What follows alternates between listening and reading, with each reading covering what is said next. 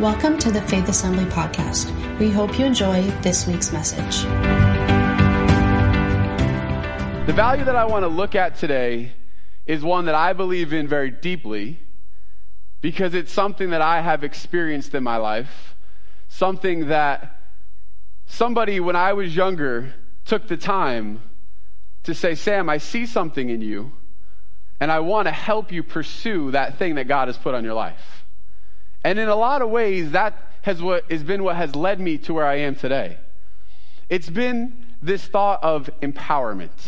Okay, so today what we're going to talk about is that we want to be an empowerment community that creates an empowerment culture. We want to be a community of believers that is not just about who we can be, but what can we pour into those around us.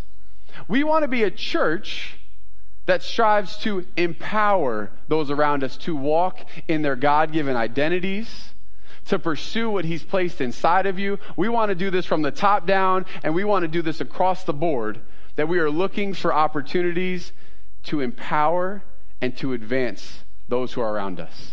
Is anyone else in agreement with that this morning? I don't know if you've heard this before, but I'll just say it just in case you haven't ever heard it. There is something that God has placed on your life that someone else needs. Has anyone ever heard that before? Anywhere? Maybe like 20 times in the past couple of weeks? There is something that is on your life that God has placed there that somebody else needs. And if that's the case, then we want to be active in bringing that to the forefront and also in bringing it out of the people around us. And this is something that is so important because this is what God has called us to do. This is the example that Jesus gave us. And so this morning we're going to look at a passage in Luke chapter 10, starting in verses 1 and 2, and we're going to be reading out of the English Standard Version. It says in chapter 10, verse 1 After this, the Lord appointed 72 others and sent them on ahead of him, two by two, into every town and place where he himself was about to go. If your Bible says 70, don't worry about it. The important part is that Jesus sent these individuals out into the communities to prepare the way for where he was going to go. Verse 2 says, And he said to them, The harvest is plentiful, but the laborers are few. Therefore, pray earnestly to the Lord of the harvest to send out laborers into his harvest into his harvest. The first thing that we take note of in this passage, of course, is that the harvest is plentiful. There is a need in our world, in our communities, in our church, in our families, for the thing that only Jesus can bring to light and to make possible. There is a world out there that needs more of Jesus. Does anyone think there is a shortage of people who need Jesus in the world? There's a shortage of a lot of things right now. A shortage of, of needing Jesus is not one of them. The harvest is plentiful, the laborers are few. You see, the harvest being plentiful is our why, it's our motivation. Why do we pursue after God? Why do we desire to go deeper in Him? I would say number one, it's because he is the King of Kings and the Lord of Lords. The relationship we have, the relationship we desire and we are in pursuit of is because of who he is. Period, end, full stop. But out of the abundance of that relationship, as the overflow of what he has done for us, we then have the ability to go out into the world to preach the gospel and to bring the good news of what he's done inside of us so that others are able to walk in it as well. This is our motivation. This is our why. And when he says in this that when, when Luke writes down that he appointed 72 others and sent them on ahead of him, this word that he uses for appointed is pretty important. Now, I've practiced this word a little bit. I don't know if it sounds anything like what someone in Greek would say, but the Greek word for appointed is anadikenumi. If you do it fast, then it kind of works sometimes. You just got to run through it. And what exactly? And a. Good job. All right. So the definition is to lift up and to show, to proclaim a person's appointment to an office. So what this means to me is it's not just that Jesus called these individuals, that he set them apart and he sent them, but he appointed them and he spoke something over them as he was doing it. This word is not just to appoint, but it's also to speak something, to declare, and to proclaim something. So when Jesus spoke over these individuals and said, I want you to go and to prepare the way and to make it possible for them to hear the word and to be prepared in their hearts for me to show up, he was saying, I'm saying something over you, and in the words that I am speaking, I'm giving you, I'm equipping you, and I'm empowering you to do what I've called you to do. My question this morning is this What has God spoken over your life? What has God called you to? What has He appointed you to do? What has He said, son or daughter, this is who you are, this is your identity, and this is what I want you to walk into? We spent the last two weeks talking about identity. And to me, really, I keep going back to it because it's so significant. We have to know what God has said over our lives. We have to be listening to His voice and what He is saying. We have to value the gift of prophecy to be able to hear what God is saying, to be able to hear the words that He is speaking over us, to come out of agreement with false identities, and to come into agreement being empowered by the word that Jesus has spoken over our lives. You see, as an empowerment culture, we want to continue to speak His words and His truth. So when God was speaking these words, when Jesus spoke this over them, it wasn't simply a call to do something but it was the empowerment that they needed in order to accomplish it. He was doing this both for those who were listening, and I truly believe that he was also doing this so that the kingdom of darkness would take notice of what was about to happen. When God speaks something over your life, it's for you, but it's also because there is an expectation that by you walking in and fulfilling your God given purpose, that the kingdom of darkness better take notice. Because when Jesus is in you, when he lives inside of you, when he's called you into something, it is to be able to preach the gospel, to be able to speak the word, but it's to be able to tear down the assignments and the word of the enemy that he may have spoken over those who you're ministering to. It's for our homes. It's for our workplace. It's for our community. It's to be able to go in and say, enemy, no more. You've had the ability to speak for far too long. You've had the ability to cause others to walk in agreement with your lies for too long. But I'm going to speak the truth of what God has called me to speak. And I'm going to walk in the freedom that He's called me to bring to others. We want to be a church that walks in the empowerment of our identity and the Holy Spirit living inside of us. We go on to verse 2. It says, The harvest is plentiful, but the laborers are few. Therefore, pray earnestly to the Lord of the harvest to send out laborers into his harvest. Okay, so they've been called, they've been empowered to go and do something, and now he says, Pray. I want you to seek. I want you to remember who is the one giving you the ability to go into these places, to be able to walk in the identity that I'm giving you. Pray. But don't just pray for yourself. He says, pray for laborers to go out into the harvest field. What I see in this is that the, the harvest is so big, that the task is so big, that you're not going to be able to do it on your own that there needs to be others who are going to go with you. Once again, if we are an empowerment culture, we do so, we, we walk in this identity with the understanding that there are people around us that God has called us to partner together with, to walk together with, because the task at hand is too big for me, and it's too big for you, and it's too big even for this church. And so we need to be moving in a direction where we are bringing others alongside of us to be able to walk in our identity as a church, as a body, and as the body of Christ. Pray for those that would go into the harvest because it's His harvest. It's His harvest. It's not my harvest. It's His harvest. He is the one creating the divine appointments, creating the situations that we can walk into to be able to, to see hearts change. It's His harvest. So pray. He then goes on in verses 3 through 12. He gives them some encouragement, tells them what they're going to do. And by the way, by encouragement, I mean he says, I'm going to send you out as lambs among the, amongst the wolves. Not so much encouragement. If I'm standing around them and I'm like the one who just didn't make the cut, and I'm listening into Jesus and he's like, I'm sending you out as lambs amongst wolves, I'm like, thank goodness. He then goes and says, Don't bring anything with you, just go out, trust that I'm going to provide for you.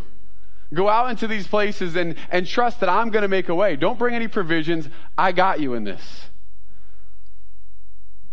The thing I think about, though, when I'm reading this is very often we're believing for and desiring the power of God to work inside of us.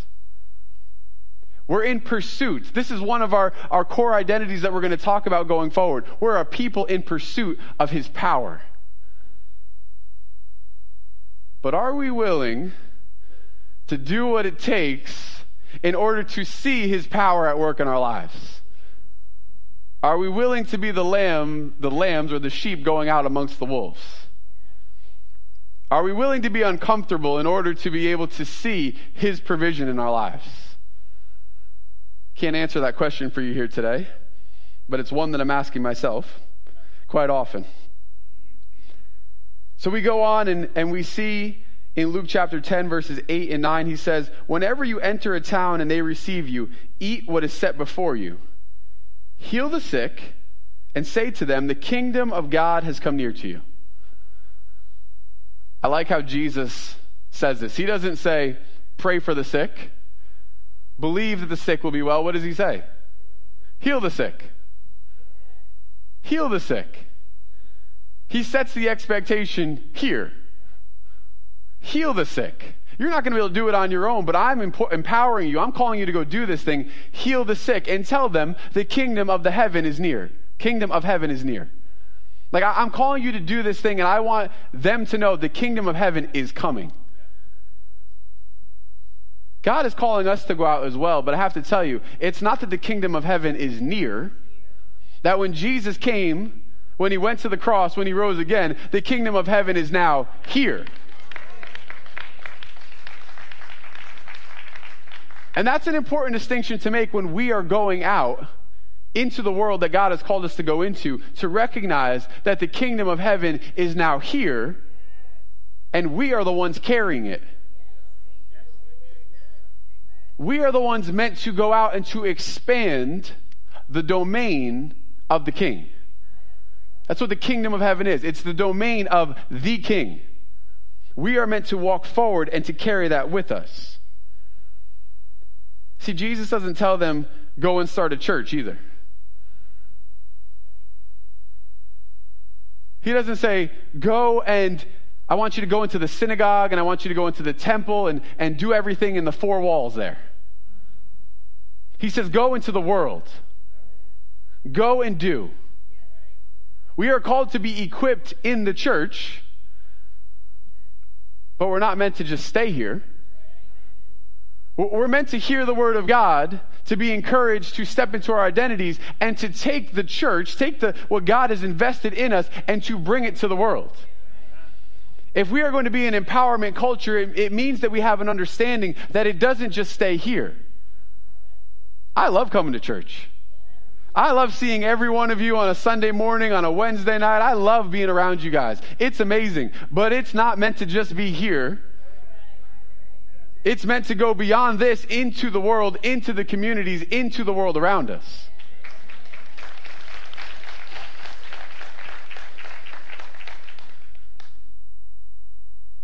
We go to verse 9. He tells us the kingdom of God has come near to you. Tell them that the kingdom of God has come near to you. You see, this naturally comes out of us when we understand who we are.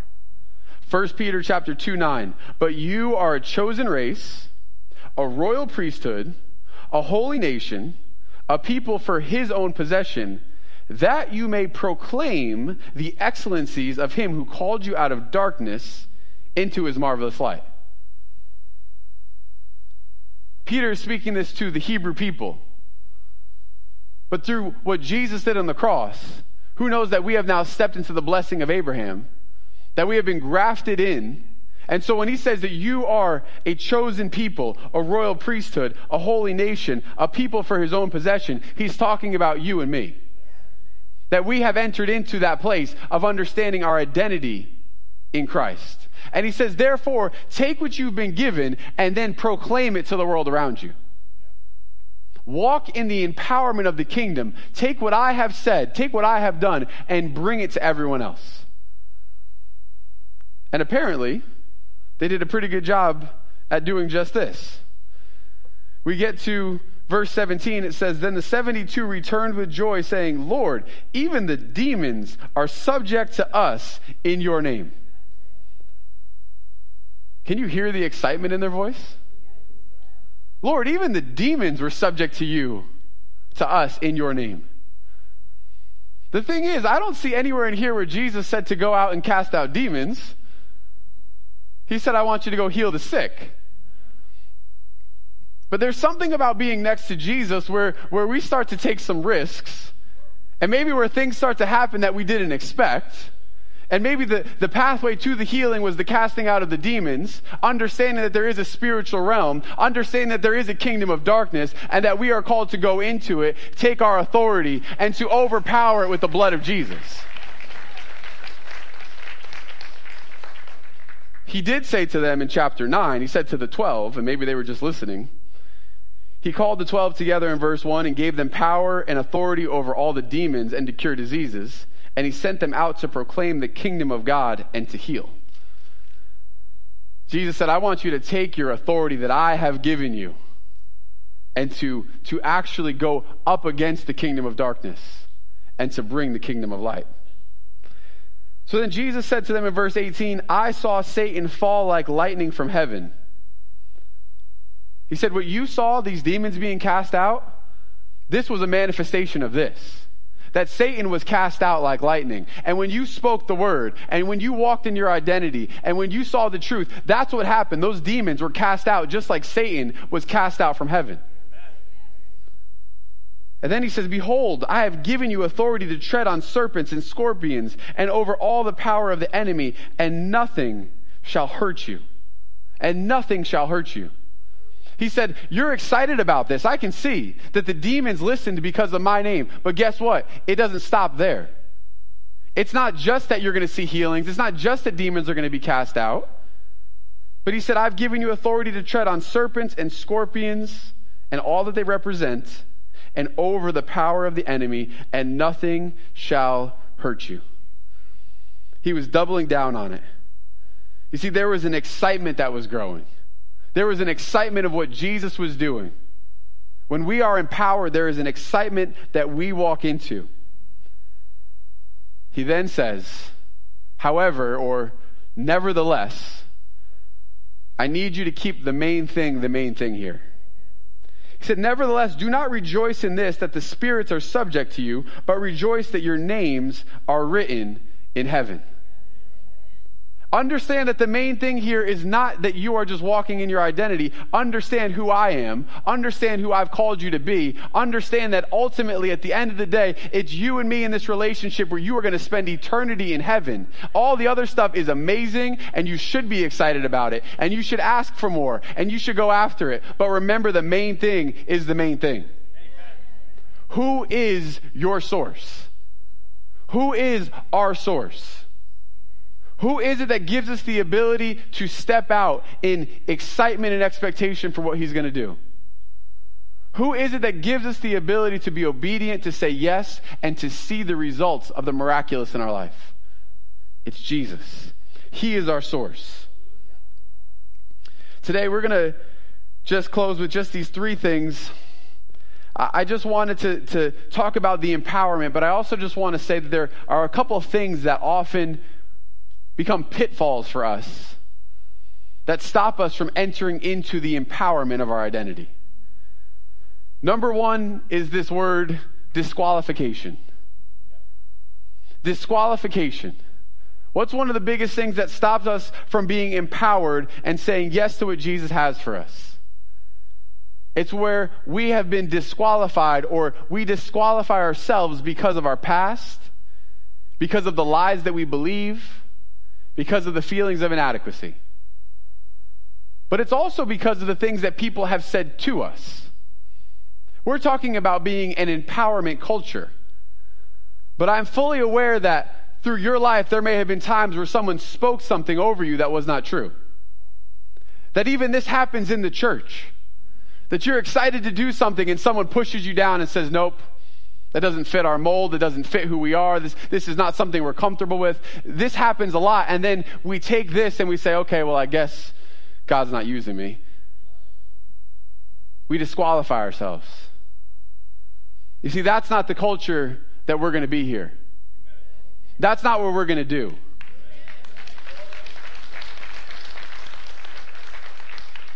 And then there's this part of it where we have this poverty mindset where we feel like there's only so much to go around. And so somebody else gets recognized for something, and then we feel a certain kind of way about it. Because we feel like, well, there's only so much, and they just got some of it, so what's left for me? That's not an empowerment culture. That is not who we're going to be as a church either. We want to be the ones who are going to stand around each other and encourage one another and speak the truth over one another. That we're going to be the best friend in the superhero movie. That's like, hey, you're going through a tough time. You may have forgot who you are, but you can do this thing. I want you to step up. I want you to understand what you have inside of you to go after it. There, there are too many lies being spoken from the enemy for us to partner together with those things and to step into any kind of jealousy or to step into any kind of, of gossiping or any kind of things where we're speaking something that isn't coming from the kingdom. We're going to be an empowerment culture and we are going to listen to the voice of the king for ourselves and for those around us. All right, the second thing today is fear. Familiar with fear. Okay, Jesus calls out the 72 and they go. They say yes. Even when he says, I'm sending you out like lambs or, or, sheep amongst the wolves, they still go. But we know in the life of Jesus and in his ministry, there were many times where people fell away. They said, This teaching is too hard for me. I, I can't bear this. I, am going to go, I'm going to go back over here.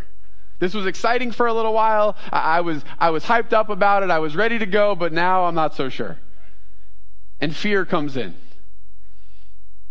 Often fear is the thing that wants to come into us and to say, well, I know that you got excited about what God was going to do, but, but is it really possible? Is this really going to happen? And, and what is this going to require of me? We allow fear to exist and we empower the liar over the king who speaks the truth. And fear comes in. Now, I want to make this clear. I'm not saying that following Jesus means there's never going to be any fear. We know perfect love casts out all fear. We know Jesus came to bring us peace that passes all understanding. But sometimes fear is present. But guess what? We still get to make a decision in the midst of the fear to partner together with the empowerment of Jesus and to say yes to what he's calling us to do. We can't allow fear to be the thing that puts us back into the place of bondage, back into the place of inadequacy. Just because fear exists does not mean that we are not empowered. It just means that we have a choice to make. All right, the third one today. We're not going to go deep into this one today, but, but next week we probably will. I call this the mountain of self. This is where there have been parts of us that have been able to grow, and we can't seem to get around them. We can't seem to get past them. We can't seem to get over them. Whether it's desires or passions or, or things that we have just allowed to exist, or, or maybe we don't want them to exist, but we just can't seem to, to get past those things. It's the mountain of self that doesn't allow us to see Him because we're too busy looking at our own stuff. We have to be aware of the places where we have allowed our own stuff to cloud out and to distract us from who He has called us to be. These are the mountains that need to be moved. And I seem to remember Jesus saying something about speaking to the mountains and then being cast into the sea, right? So, so there, there is something that we have the ability to do even in these moments. I want to ask if the worship team would come up here this morning. You know, I, I think it's important to recognize the pitfalls and the places that stop us from being empowered. And, and this is not all of them. But this is what I want to end with here this morning. There are things that have prevented us from saying yes fully to Jesus. There are people that seemingly have stood in the way that have not empowered us, that have not been those who have championed us that have spoken lies. There, there are, these things that exist, but there's one thing that I really want to focus on here today to be able to overcome any of those places. It's the places where we develop a deeper love for Jesus. And I know that sounds simple, and I know it's, it's not always easy in the midst of the circumstances, in the midst of the things we're facing in the midst of the things that we've believed about ourselves. I know it's not always easy, but the thing to me to get over that mountain of self is to go deeper into Jesus. The thing that I know to be able to come against the words that have been spoken is to go deeper in an understanding of Jesus and the authority that He's given us. The thing that casts out the fear is the perfect love that comes from Jesus. I want to talk more about this next week, but I wanted to read this passage found in Mark chapter 12, verses 28 through 31. It says, And one of the scribes came up and heard them disputing with one another, and seeing that he answered them well, he asked Jesus, Which commandment is the most important of all? Jesus answered, The most important is, quoting Deuteronomy, Hear, O Israel, the Lord our God, the Lord is one.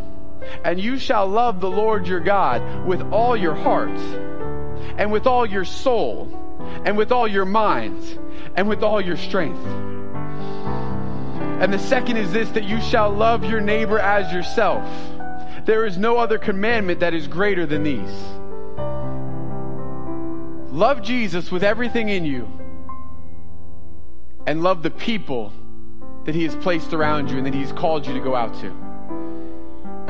Love Him with everything you have and then be obedient to go out because the harvest is plentiful. The laborers are few. That He is, He's calling us in this time to love Him, to put aside the things of the past, to say yes and to go out into those places and to love well like only we can do when we know who He is.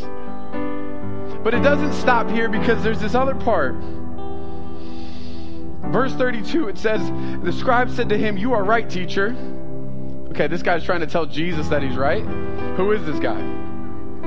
You have truly said that he is one and there is no other beside him. And to love him with all the heart and with all the understanding, with all the strength, and to love one's neighbor as oneself is much more than all whole burnt offerings and sacrifices.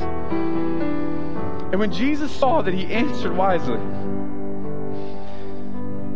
he said, You are not far from the kingdom of God. I don't know what it is about this, about that, that interaction that just speaks so deeply to me. He says, You're not far. Like this guy thinks he has the answers. He thinks he's teaching Jesus something. But but he has recognized something. It's not about the sacrifices. It's not about being perfect. It's not about doing it all right. It's about loving God and loving Jesus well and then using that to love others. And he said, You're close. I, I feel like Jesus was almost surprised that that was possible. And he said, You're close. I want to say this this morning. You might feel like you're far.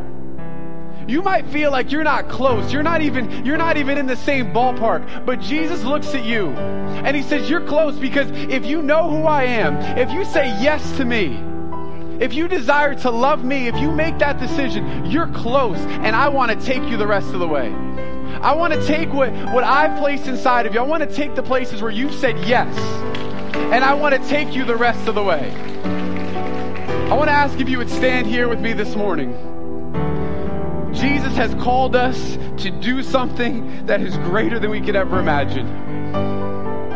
There is something that is ahead of us that is greater than we have the capacity to understand.